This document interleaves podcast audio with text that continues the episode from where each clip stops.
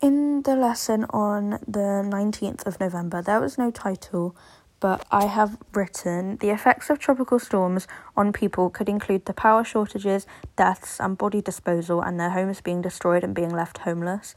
Hurricane Katrina caused a total amount of over one thousand eight hundred deaths by drowning in floods, money being needed to rebuild people's small city businesses, and crops surrounding the city of New Orleans were trampled.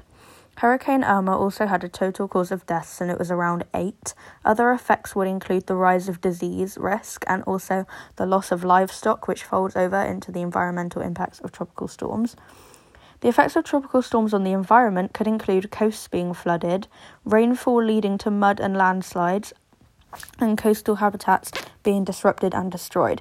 Most of these effects would be long-term and harder to put back to normal. Therefore, I think both social and environmental effects are both as bad as each other.